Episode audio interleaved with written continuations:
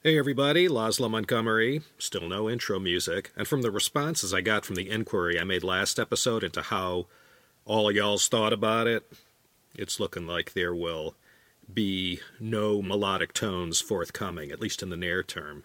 This is the second podcast in a row where the scheduled topic was preempted by a sudden inspiration from one of you, my listeners, to do something else.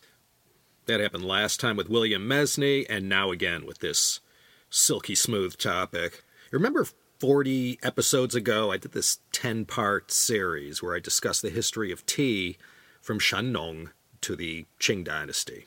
Well, today's subject, the history of silk, is a story that I instructed my loyal interns to condense down to a single episode you know me, if I could find some way to drag this one out, eight or ten episodes, I'm more than happy to do so. But I think we could get this one told in the usual 45 to 55 minute window that these CHP episodes invariably come in at. When I came to that point where I exhausted everything there was to know about this subject that was worthwhile to tell, I couldn't help thinking the whole story of silk really had a lot of similarities with what I mentioned in the history of tea. As the narrative unfurls, I'll wander off on my usual sidebars and show where silk and tea shared a similar story or history. I can't guarantee I'll return back to whatever the main point was that I was making, but we'll get to where we're going by hook or by crook. China is a world export powerhouse gave me a livelihood for 30 years. Didn't start with the Deng Xiaoping reforms in the 1980s. That national network of designers, artisans, engineers, scientists, merchants, and laborers went way back to the earliest days in Chinese history when a sufficiently large enough economy existed to support all these combined talents all kinds of manufactured goods of Chinese design and from designs brought to China for reproduction have been exported to the West since the Ming Dynasty, when ships from China and Europe sailed back and forth between their respective homelands. In China trade with other Asian countries, that's been going on since even before the Tang. It was all kinds of stuff that China had that the world's traders were happy to go to the trouble to get and bring back to wherever they had set sail from. But besides silk tea and porcelain, we almost have to stop and think what else was there? Garments, textiles, salt, bullion, and whatnot. But everything else combined, all those other raw materials, manufactures, semi finished goods that China exported, nothing touched the kind of volume of those big three silk tea, porcelain. Long before you could fit the world in the palm of your hand, there was nothing that evoked the whole idea of China, Cathay, like those three products. In the consciousness of the common everyday people, to the masses, these three things were China's primary calling cards, no matter whether you were rich, poor, or somewhere in between. This has held true for as long as people from other lands began coming to China in great numbers, since at least the Western Han Dynasty. Such wondrous products they were, too. Silk, tea, porcelain. The magnificence of those three products alone gave face and prestige to China that was universal among users of these three manufactured products everyone in the world, going back to the beginning of the Common Era and even before then, everyone who was aware of these three commodities knew these wonders of mankind came from China, or whatever in their day they called that exotic and mysterious place. To be able to claim that they were first to market with something as important to mankind as tea is already an incredible achievement. In China's case, they not only had bragging rights to being the first to cultivate tea, they were also the first to figure out how to cultivate silk and how to create durable but eggshell thin, translucent porcelain that was so exquisite that only a son of heaven himself was good enough to sip from it. Dang, no one could take that away from China. Silk, tea, porcelain. Talk about global soft power.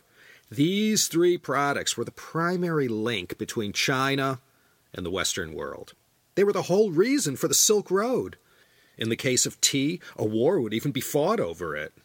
And you remember from that history of tea series, there was more to the whole tea making process than simply picking leaves from a tea bush and steeping them in a teapot. It was slightly more complicated.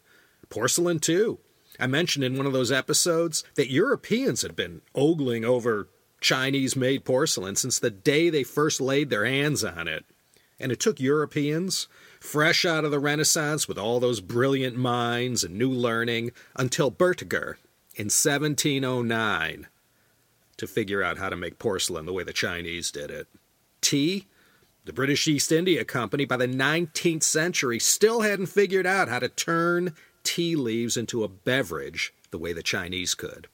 They had to send Robert Fortune to China in 1846 to go dress up like a Chinese mandarin and sneak into the tea producing regions of Anhui and Fujian to steal seeds, plant cuttings, know how, and a few consultants.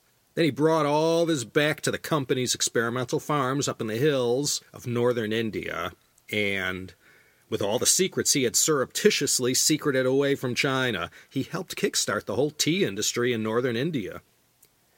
The secrets of how to make tea and porcelain. The Chinese managed to hang on to those secrets from antiquity all the way into the modern age. But silk, that secret didn't last long. It wasn't as difficult to figure out as tea and porcelain was. Tea took thousands of years to evolve from its crudest state to the point of the tribute teas of the Song dynasty. But silk, once someone tipped you off about where silk came from, and you were told exactly what kind of moth laid the eggs that made the worms you needed, and that they only ate one kind of leaf, and once you saw how Mother Nature did her thing and observed everything very closely, you could get the main idea pretty quick. And once you knew the basics, all you had to do was simply apply your current spinning and weaving technologies to this new material. It wasn't easy, but it wasn't rocket science either. Historically, what gold was to metal, silk was to fabric. Still rings true. Just because it was easy how to figure out to produce didn't mean it became a cheap commodity. As we'll see, as readily available fabrics go anywhere in the world, quality top grade silk is rarely found hanging on the markdown racks at TJ Maxx.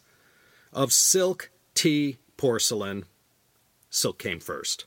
Yeah, just like opium, somehow the way that everything unfolded in the development of civilization, those two things were one of the earliest gifts humankind managed to stumble into being an organic material and all, silk doesn't have the staying power that stone and metal do, so it's hard to find silk relics in the kind of volume of those two materials. But under the right conditions, silk can last for millennia, buried deep underground.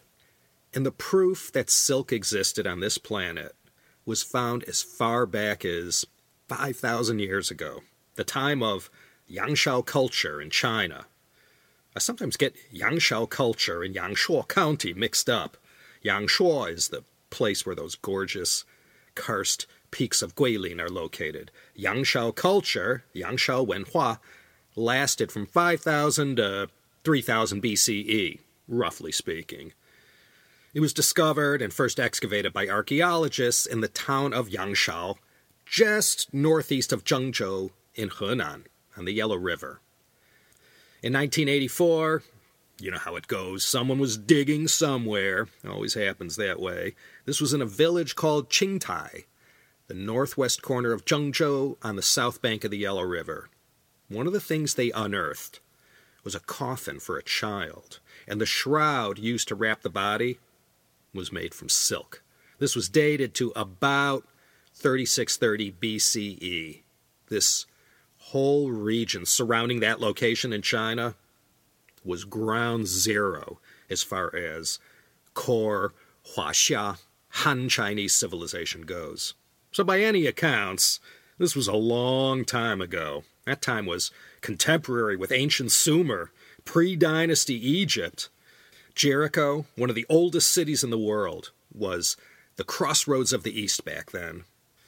In Xia County in Shanxi province, in 1926, a silk cocoon was found inside a tomb that was cut in half. It was dated from between 4000 to 3000 BCE. A half centimeter piece of ribbon was found in another tomb from 4700 years ago, unearthed in Qianshan at the south end of Lake Tai, uh, near Huzhou. And in the tombs of Shang Dynasty kings and nobles, they were already adorning themselves with silk. The Shang lasted from 1600 to 1046 BCE, so silk has been around since long before recorded Chinese history. Like tea, however, silk during the Shang was not nearly as exquisite and refined as it would later get. In some antiquarian book from 1845 I dug up on the history of silk and other textiles, it said, quote, The lawful wife of Emperor Huangdi, named Shi Ling Shi, began the culture of silk. It was at that time that the Emperor Huang Di invented the art of making garments. This great prince, Huang Di, was desirous that Shi Ling Shi, his legitimate wife, should contribute to the happiness of his people. He charged her to examine the silkworms and to test the practicability of using the thread. Shi Ling Shi had a large quantity of these insects collected, which she fed herself, in a place prepared for that purpose, and discovered not only the means of raising them, but also the manner of reeling the silk and employing it to make garments. It is through gratitude for so great a benefit that posterity has deified Shi Ling Shi and rendered her particular honors under the name of the goddess of silkworms. The Shennong tea legend and the silk legend of Ling Shi have a lot in common. In fact, as Mr. Paul French says on his website, quoting Mark Twain, they rhyme. You remember Shennong? There were a number of legends attributed to him that all ended with the words, uh, and that's how tea was discovered. The DNA of that story says tea leaves fell into his boiling water, and that's how he figured tea out. With Ling Shi, and the story of how silk was discovered, same thing. A cocoon fell in her hot cup of tea, and she noticed the filaments unfurling. Ling Shi is probably better known in Chinese myths and legends as Lei Zu. And as far as her title of goddess of silkworms, she's also called Can Nai Nai. A Can is a silkworm. So, Lei Zu and the Yellow Emperor, they were a couple. The Yellow Emperor, discussed a long time ago in that Three Sovereigns and Five Emperors episode, CHP 60, he lived roughly 2700 to 2600 BCE, contemporary with Joseph from the Bible during his years in Egypt.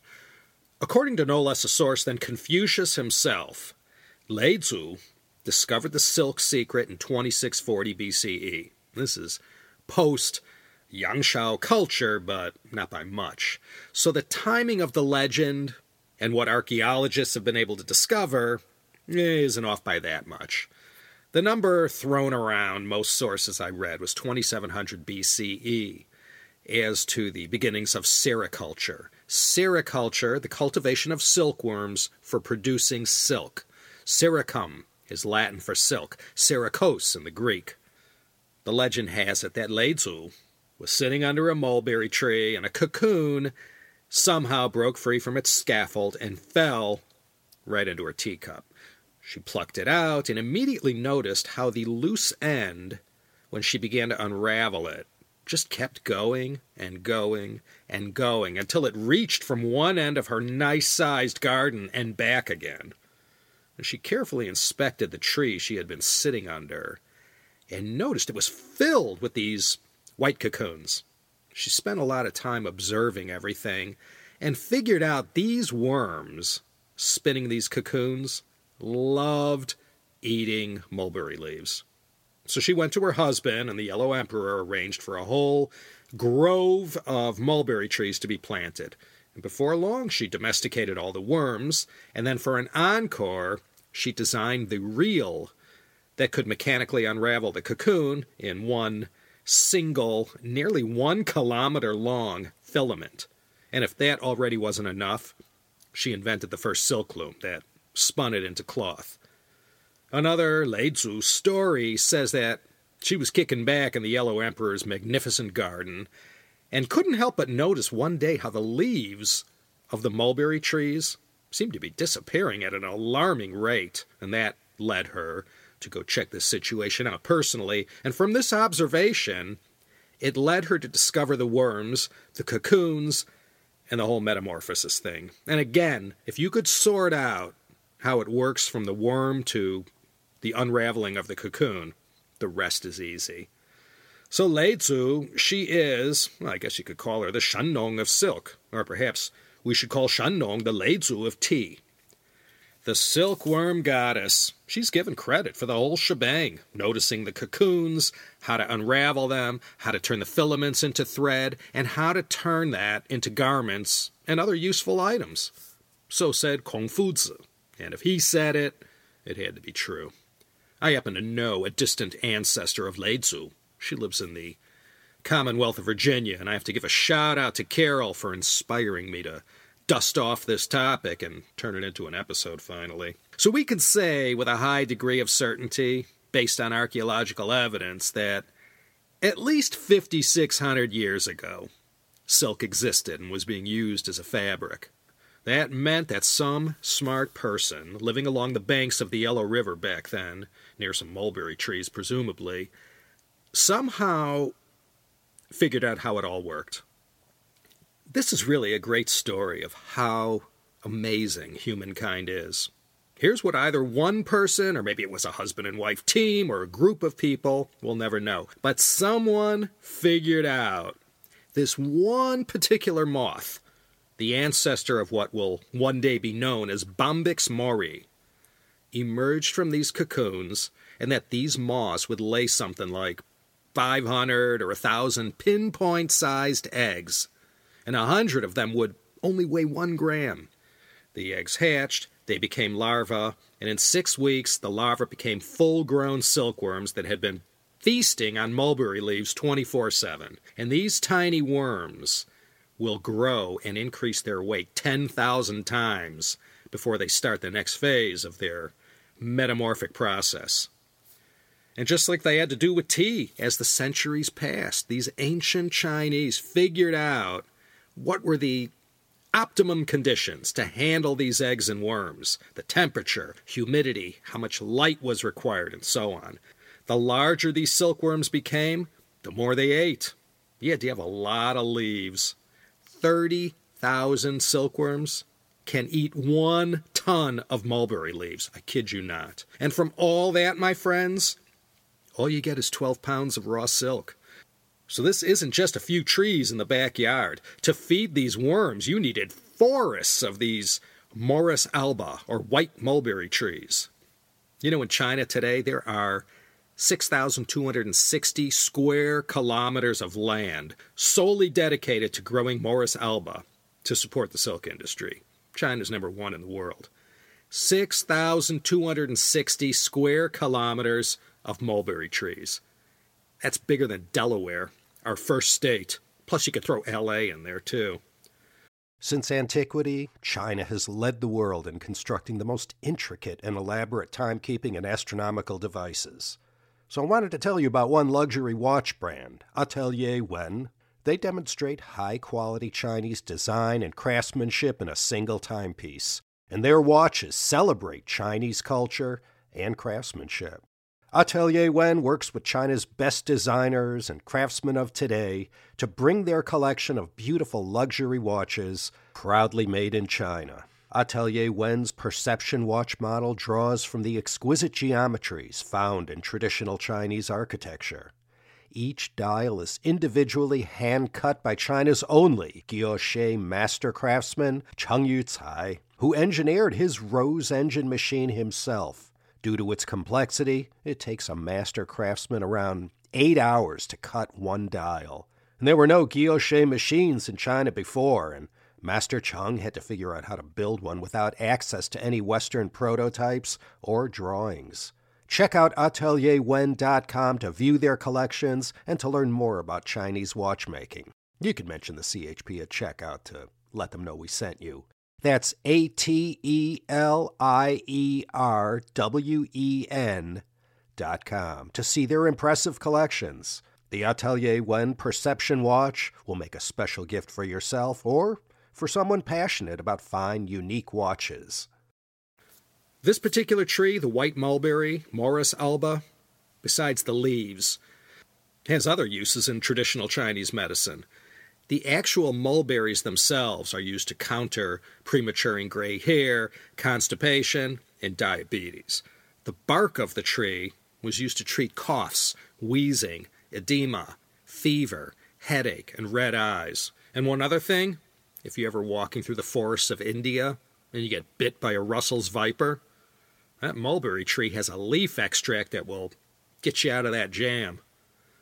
Then these Yangshao farmers probably noticed that the worms, as they grew fat on these leaves, changed color, shed their outer skin three times, and again a fourth time inside the cocoon.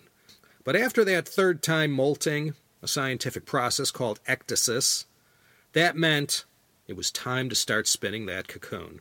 Once these silkworms were big and fat with plenty of energy stored up to carry out the whole metamorphic process, they really needed a lot of special attention. They have to be carefully shielded from wind, loud noises, pungent odors, and must be kept at a constant temperature. And then, when everything is ready, the show begins. Some jelly like viscous slime starts oozing out of a hole in their head. As soon as this goo comes in contact with the air, it starts to harden. Three, four days later of nonstop waving their head in this figure eight pattern, back and forth, back and forth, these silkworms build this cocoon around them. And the amazing thing here is that they do this with one single unbroken strand, almost a kilometer long. And one other interesting thing when that silkworm is squirting out that protein out of its head, a mixture of two substances called fibroin and sericin, the stuff exits through some kind of natural triangular shaped extrusion mold so that when the liquid hardens upon making contact with the air, the strand is prism shaped so that when light hits the silken strands, they refract from different angles. And this gives silk its patented shimmering colors. That substance is a very long chain of repeating sequences of a few types of amino acids. The silk molecule is 400,000 amino acids long and quite extraordinary in its strength.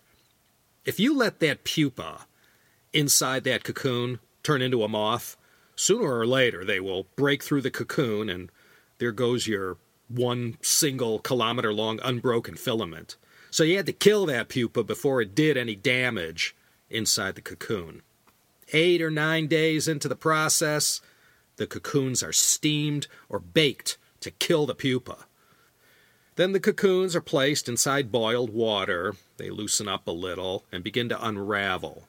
And there are tools that were created that helps find the loose end. And from each cocoon, the filament is unraveled and reeled onto a spool. The lucky few pupa that are allowed to live emerge from the cocoon, lay their eggs, and promptly die. Their job is done. You needed to twist together five to eight of these filaments to form the finest single thread of silk. And some heavier threads require 48 individual silk filaments. Then that thread is either woven into fabric or used for embroidery. There are about four main different kinds of silk thread, and depending on what you're trying to make, you use that thread. And from the earliest times, this is mentioned in both the Shi Ji and the Li Ji, the records of the Grand Historian and the Book of Rites, in the parts of China that were conducive to silk making, three generations of women in a single household would toil side by side, tending silkworms, feeding them, unraveling them, spinning, weaving, dyeing, always women. And the deity Leizu, also a woman, and each year, the Empress of China, wife of the emperor, would perform a ceremony in the spring to kick off the silk racing season. Yeah, silk making was women's work, part of the Nugong, the feminine arts. If the climate was right, farmers raised these silkworms themselves, and the products they made from the silk were used by themselves. There were no malls or department stores to go purchase these things. If you wanted to see your son wearing some silk garment at Chinese New Year, you had to make it yourself, and that included making the silk too. So, some clever, enterprising Chinese person living during the tail end of Yangshao culture over 5,000 years ago figured this all out. And as I said, the silk produced at first wasn't as high quality as what followed, but that didn't take terribly long to perfect. By the way, very recently, weeks ago from when I'm recording this episode, archaeologists in central Henan found evidence of these proteins in a couple of tombs excavated from 8,500 years ago. That's like 6,500 BCE. Now, there was no actual silk fabric recovered from the site, but they isolated one of these two silk proteins in the soil samples from the tomb. So, while there's no fire, there's sure a lot of smoke. So, the secrets of silk might have been revealed even long before what's presently considered silk's beginnings. In time, these silk brocades coming out of Suzhou, Nanjing, and Chengdu would astound the kings, queens, nobles, and highborn, all living west of China. Remember Zhang Qian? CHP episode 47, one of my favorites. From 138 to 126 BCE, during the time of the Han Emperor Wu, Han Wu Di, Zhang Qian journeyed to parts of Central Asia, and among other things he discovered, he learned of other great civilizations on planet Earth besides the great and mighty Middle Kingdom. And back then, people in China thought they were the only advanced civilization. They didn't know about India, Rome, Persia. So we give credit to the Han Emperor Wu for seeing the big picture and for championing the trade routes that in 1877 Baron Ferdinand von Richthofen would call the Seidenstrassen, the Silk Roads. It wasn't called the Silk Road way back when it was in use, but if not for silk, it's doubtful these ancient trade routes would be as famous as they are in our day. Just like the first ones to taste tea, the first ones who handled silk knew this was something special. And again, just like with tea, at first silk was reserved solely for royalty, and later to other nobles. And once silk production reached a certain level of efficiency, you know, pricing came down, and before long, the more vulgar parts of Chinese society could also afford to wear silk. But it was never cheap, and it wasn't everyday wear for many of the lower classes who could afford to buy it. Silk was always reserved for special occasions only weddings, the spring festival, and other major holidays and events. The Chinese knew this material was special, and the same went with people who came from lands east and west of China. Silk was found in an Egyptian tomb excavated at the Valley of the Kings in Thebes that was dated to 1070 BCE. And that is about as far back in history as we can go to show proof of silk being traded, or at least carried to lands far away. But it was the Silk Road that provided the wherewithal to bring vast quantities of silk from the markets of China to other Central Asian markets that are today found throughout Uzbekistan and Turkmenistan.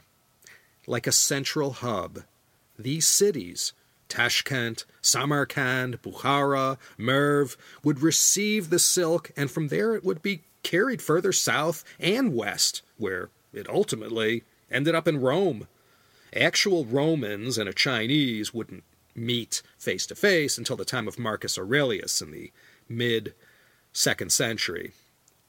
Silk joined these two civilizations together. The demand in Rome was insatiable, and only China had the goods.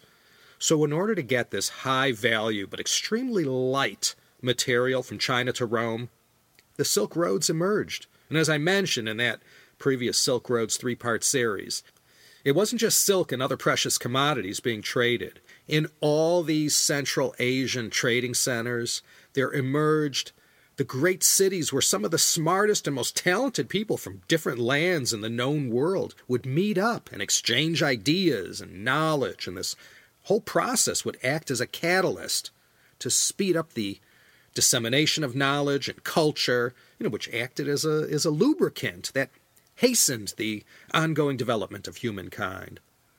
Around the 4th century BCE, before Zhang Qian's adventure, the Greeks and Romans began mentioning this land called Seres, or the Kingdom of Silk, and the first Chinese they either laid eyes on or heard about were referred to as the Silk People. I read that it was Marcus Crassus, during his disastrous governorship in Syria, who was the first Roman to get his hands on silk. Whether or not that's true, I can't say, but certainly in the time of the late Roman Republic and into the time of Augustus, silk became wildly popular in Rome. They knew it came from this place far away. Pliny the Elder wrote in the year 70, quote, Silk was obtained by removing the down from the leaves with the help of water. Virgil said that silk came from, quote, fluff combed out of unknown Chinese leaves. These guys had no idea yet what silk was. The hand feel of the fabric is like nothing else. Of course, nowadays the great textile manufacturers of the world have produced all kinds of synthetics. Through the amazing power of genomics, engineers and scientists have come up with ways to produce silk in bulk without the hassle of carrying out the whole silkworm and mulberry leaf chores. Silk filaments are five times stronger than steel in tensile strength and three times tougher than Kevlar. It's one of the strongest fibers known to man or woman, and because of its low density compared to other fabrics like wool or cotton, it's much more absorbent, being able to absorb as much as one third its weight in moisture. Yeah, by reputation, it's the fabric that keeps you cool in the summer and warm in the winter. So tea, according to the ancient historical record, claims 2737 BCE as the time Shen Nong discovered it. And we know silk went back almost a thousand years earlier. And believe it or not, the Chinese people were able to hold on to the monopoly on silk for about 3,000 years. China was the only place from mythical times and into the beginnings of Chinese recorded history that had the process down and knew about the magic of the Bombyx Mori and the Morus alba. But like I said, the process of making silk didn't require the thousands of years it took for tea to go from bitter medicine to the tasty rock teas of the Wuyi Mountains. Pretty much as soon as people from other lands began to come to China, they got hooked up with silk merchants. And just prior to the Silk Roads and all throughout its early growth and its heyday, the countries to the west of China, no matter how expensive it was, the demand for silk was always high. And before those guys far to the west of China got to feel that fabric with their fingers for the first time, there were people closer to China who got to see it and feel it first. These were, of course, China's neighbors to the east, Korea and Japan. They like silk too. Around the time of the founding of the Han Dynasty, Chinese migrants brought the secrets of silk making to Korea, and before long, they developed their own sericulture. About 100 years later, around 300 AD, sericulture was well under development in India and around the same time in Japan, they too figured out the whole thing. There's also a story that says that in the year 440, the king of Khotan, that's present day Hetian in Xinjiang, he had won the hand of a Chinese princess. No details on how that came about, but this princess was informed by a representative of the king who told her if she was expecting to continue enjoying the pleasures of silk, she had better bring some with her. So, as this legend went, this princess from China secreted some mulberry tree seeds and some silkworm eggs in her hairpiece and brought them to this great Silk Road trading center. And the people of Khotan launched their own sericulture industry and protected their secret no less vigorously than the Chinese did.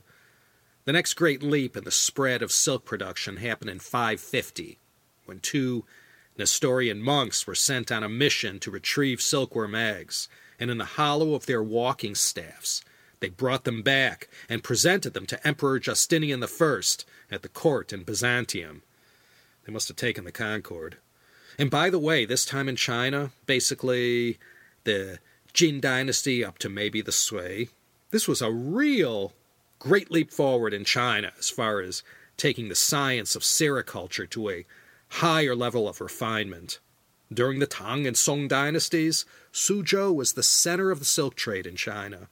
There was an old saying that said that the yardage of silk produced in Suzhou every two weeks could be used to pave the Silk Road from Chang'an to Rome. By the time of Qianlong in the Qing dynasty, there were 12,000 silk looms in operation in Suzhou, employing over 100,000 workers and artisans. Chengdu, by the way, as far as the silk industry was concerned, was the Suzhou of the West. And by this time, when the indigenous Byzantine silk industry had ramped up and was operating at full capacity, world silk prices finally became low enough for more people to purchase and enjoy it. In Persia, they also loved Chinese silk. Within 200 years of the kingdom of Khotan getting their silk industry up and running, the Persian textile masters too threw their hat in the ring. By the 7th century, the Arabs had wrestled the secrets of sericulture from the Persians and set up their own Arab silk industry. And by the 10th century, Andalusia in southern Spain was the center of the European silk trade. As I said, the whole science behind sericulture isn't that difficult to learn.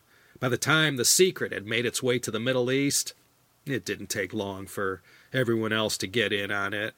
So again, like tea, silk started off, because of its scarcity, as something enjoyed only by the royals and aristocrats, then to the moneyed class, and finally, when prices came down low enough, it became more commonplace among urban and rural dwellers. And starting in the Han Dynasty, silk began to be used as a quasi currency. Standards existed that determined how many yards of silk of a certain width roll would be worth, you know, a certain amount of gold or silver. Even foreign countries accepted silk as payment. Around 1147, during the Crusades, 2,000 skilled workers from the Byzantine silk industry took a ship from Constantinople to Italia, and there began the European continent's first silk industry. And once silk production landed in Italy, it was only a matter of time before anybody who could get into the business got into it.